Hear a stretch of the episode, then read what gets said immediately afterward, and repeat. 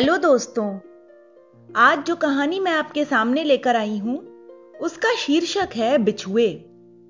यह कहानी हमारे समाज की एक ऐसी बड़ी समस्या पर प्रकाश डालने वाली है, जिसकी वजह से आज हमारी कई बेटियाँ दुख भोग रही हैं। बिना कुछ बोले, सहन करना और गलती ना होने पर भी उसकी सजा पाना। ये कैसी विडंबना है हमारे समाज की? तो आइए, सुनते हैं कहानी बिछुए। माहौल में खुशी और गम दोनों की रंगत थी। आखिर बेटी की विदाई का पल ही कुछ ऐसा होता है। माँ चिकरघटी मनी हुई थी। ये लाओ, उसे रखो, इन सब के बीच घूमती माँ ने एक नज़र दुल्हन बनी अपनी छोटी बेटी रानी पर डाली। तो बरबस आँसू बह पड़े। तभी बड़ी बेटी राधिका माँ के पास आकर दर्द से कराहती हुई बोली, माँ, देखो ना, ये बिछुए चुभ रहे हैं, चल भी नहीं पा रहे. रानी की विदाई का सामान पैक करती माँ को सांस लेने तक की फुर्सत नहीं थी। जा, जाकर कड़वा तेल लगा ले, क्या ज़रूरत थी नए बिछुए पहनने की? अभी मुझे तो बिल्कुल फुर्सत नहीं है. अपना काम करते हुए माँ ने कहा, राधिका भी लंगड़ाते हुए वहाँ से चुपचाप चली गई।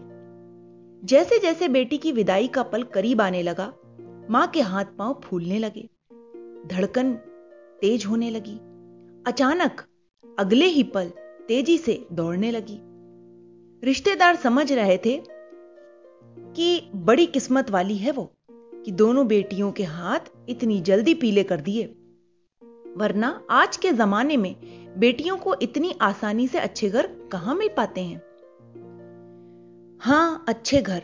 यही सुकून की बात है। दोनों बेटियाँ अच्छे घरों में हैं। इससे ज़्यादा और क्या चाहिए? यही सोचकर माँ ने राहत की सांस ली और पानी का गिलास उठाया। तभी राधिका फिर से आई। माँ, इस बार उसने धीरे से आवाज़ लगाई। तू यहाँ क्या करने आ जाती है बार बार अपनी बहन के पास जाकर बैठना? उसे कोई ज़रूरत हो या कुछ कहना हो तो किससे कहेगी? माँ ने समझाते हुए कहा। माँ, मेरी भी विदाई की तैयारी कर दो, अभी मुझे निकलना है। तू कहाँ जा रही है? माँ ने हैरानी से पूछा। माँ, ये जिद कर रहे हैं इनके साथ ही ससुराल चलने के लिए। अरे, ऐसे कैसे जिद कर रहे हैं? इतनी जल्दी कैसे निकल जाएँगे दामाद जी? तू रुक, मैं बात करती हूँ उनसे। फलों की डलिया वहीं पटक, मेहमानों की भीड़ चीरती हुई माँ वहाँ से निकल गई। नहीं नहीं माँ, आप रुको, आप नहीं जाओ। पीछे से राधिका चिल्लाती रह गई। लेकिन माँ सीधे अपने दामाद के पास पहुँच गई। दामाद जी ये क्या सुन रही हूँ मैं? आप लोग अभी जा रहे हैं? जाना होगा माँ जी घर से फ़ोन आ रहा है। दामाद जी बोले अभी रानी की विदाई होने में समय है। बेटा पहले रानी की विदाई तो हो जाने दो। आप लोग तो घर के हैं आराम से विदा कर दूँगी। वैसे भी एक बेटी की विदाई में छाती फट रही है मेरी। दोनों बेटियाँ एक साथ चली गईं तो मैं इस घर में मर ही जाऊँगी। रूंधे हुए गले से जैसे तैसे आवाज़ निकल पाई। हम्म दामाद जी कुछ सोचते हुए बोले, राधिका चाहे तो यहाँ रुक जाए। मुझे तो अभी जाना है। मेरे पापा को ज़्यादा भीड़ बर्दाश्त नहीं होती। और ज़्यादा यहाँ रुके तो भीड़ में बीमार हो जाएँगे। एक चालाक व्यापारी की तरह दामाद जी ने अपनी बात माँ को समझा दी। दामाद की जिद और तर्क के आगे उन्होंने हार मान ली।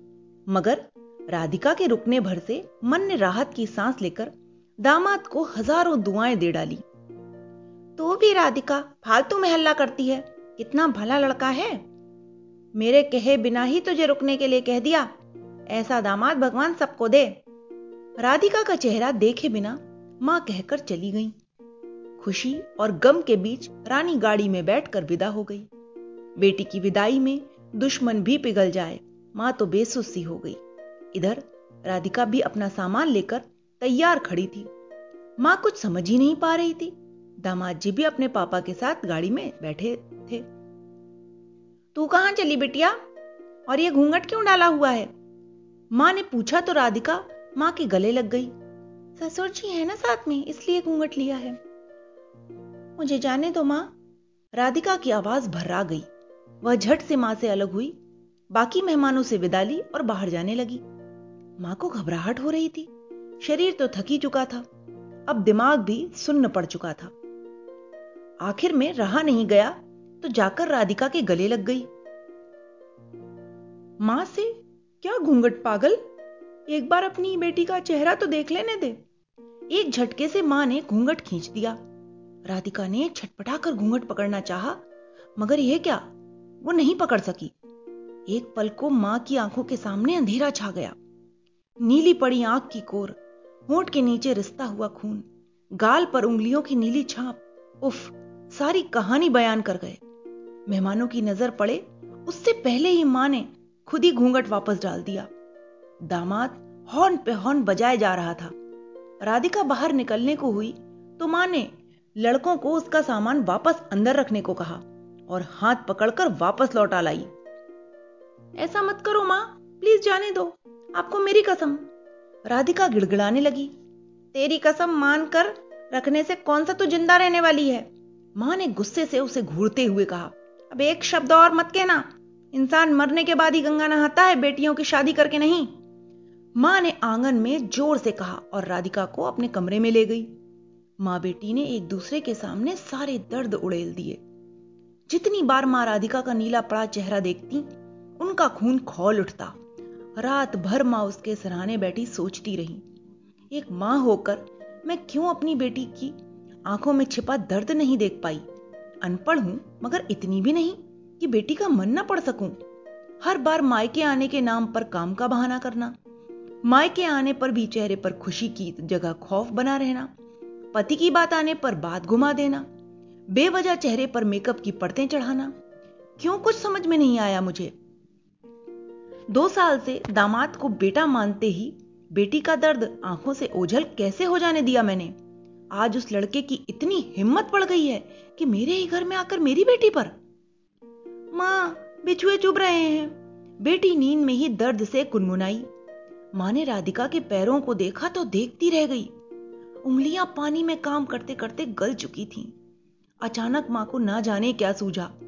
एक एक करके राधिका के सारे बिछुए उतार फेंके। ये क्या कर रही हो माँ? दर्द हो रहा है। अपने पैरों को खींच राधिका उठ बैठी। उसके पैरों को गोद में रख मल्लम लगाते हुए माँ बोली, इसी दर्द से तुझे आज़ादी दिला रही हूँ बेटा। अब ये बिछुए नहीं चुभेंगे और न चुभने दूँगी मैं तुझे। राधिका को माँ की बातें समझ में नहीं आई, मगर घाव पर ममता का स्पर्श तो दर्द में राहत ज़रूर देता है। सो राधिका को दर्द में राहत मिल गई। वह वापस फिर सो गई। राधिका की बेपरवाह नींद इस चुभन से आज़ाद होने की निशानी थी। माँ अब भी जाग रही थी, अंधेरा छटने के इंतज़ार में। बेटी की ज़िंदगी से भी और अपने आँगन से भी। अगली सुबह उस ज़मीन पर पड़े बिछुओं की चुभन का हिसाब भी तो लेना बाकी है।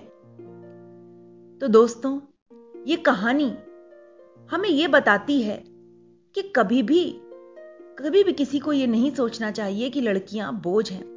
और लड़कियों की विदाई करके हम सारे जिम्मेदारियों से निवृत्त हो जाएँगे।